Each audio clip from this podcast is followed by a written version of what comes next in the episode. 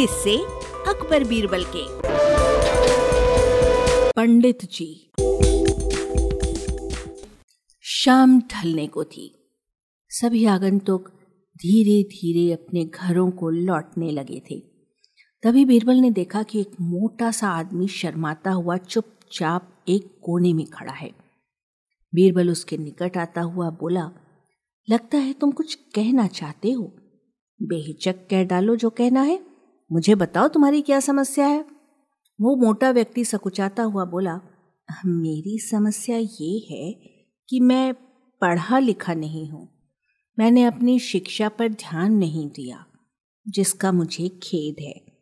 मैं भी समाज में सिर उठाकर सम्मान से जीना चाहता हूँ, पर अब नहीं लगता कि ऐसा कभी हो पाएगा। नहीं नहीं, कोई देर नहीं, ऐसा ज़रूर होगा। यदि तुम हिम्मत ना हारो और परिश्रम करो, तुम में भी योग्यता है। बीरबल ने कहा, लेकिन ज्ञान पाने में तो सालों लग जाएँगे, मोटे आदमी ने कहा, मैं इतना इंतज़ार नहीं कर सकता। मैं तो ये जानना चाहता हूँ कि क्या कोई ऐसा तरीका है कि चुटकी बजाते ही प्रसिद्धि मिल जाए? प्रसिद्धि पाने का ऐसा कोई आसान रास्ता तो नहीं है? बीरबल बोला, यदि तुम वास्तव में योग्य और प्रसिद्ध कहलवाना चाहते हो तो मेहनत तो करनी ही पड़ेगी, वो भी कुछ समय के लिए। ये सुनकर मोटा आदमी सोच में डूब गया। नहीं, मुझमें इतना धैर्य नहीं है, मोटे आदमी ने कहा। मैं तो तुरंत ही प्रसिद्धि पाकर पंडित जी कहलवाना चाहता हूँ। ठीक है, बीरबल ने कहा। इसके लिए तो एक ही उपाय है। कल तुम बाज़ार में जाकर खड़े हो जाओ। मेरे भेजे आदमी वहाँ होंगे जो तुम्हें पंडित जी पंडित जी कहकर पुकारेंगे। वो बार बार ज़ोर ज़ोर से ऐसा कहेंगे जिससे दूसरे लोगों का ध्यान तुम्हारी हो जाएगा और वे भी तुम्हें पंडित जी कहना शुरू कर देंगे। ऐसा होना स्वाभाविक भी है। लेकिन हमारा नाटक तभी सफल होगा जब तुम गुस्सा दिखाते हुए उन पर पत्थर फेंकने लगोगे। या हाथ में लाठी लेकर उनको दौड़ाना होगा तुम्हें। लेकिन सतर्क रहना, गुस्से का सिर्फ़ दिखावा भर करना है तुम्हें। किसी को चोट नहीं पहुंचानी चाहिए।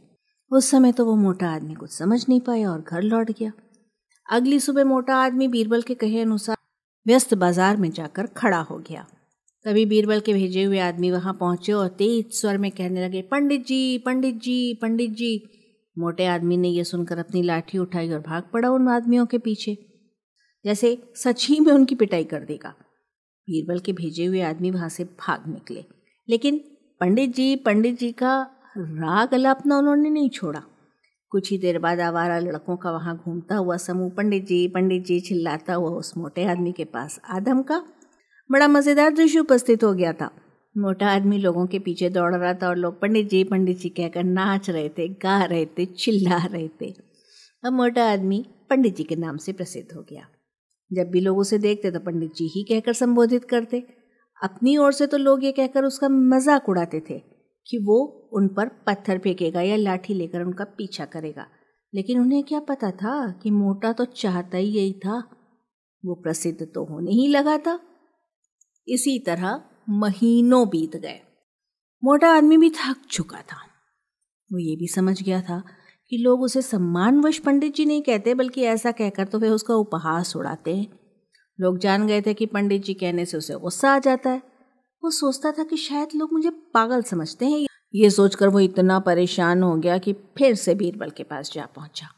वो बोला, मैं मात्र पंडित जी कहलाना नहीं चाहता। वैसे मुझे स्वयं को पंडित कहलवाना पसंद है और कुछ समय तक ये सुनना मुझे अच्छा भी लगा। लेकिन अब मैं थक चुका हूँ, लोग मेरा सम्मान नहीं करते, वो तो मेरा मज़ाक उड़ाते हैं। मोटे आदमी को वास्तविकता का आभास होने लगा था।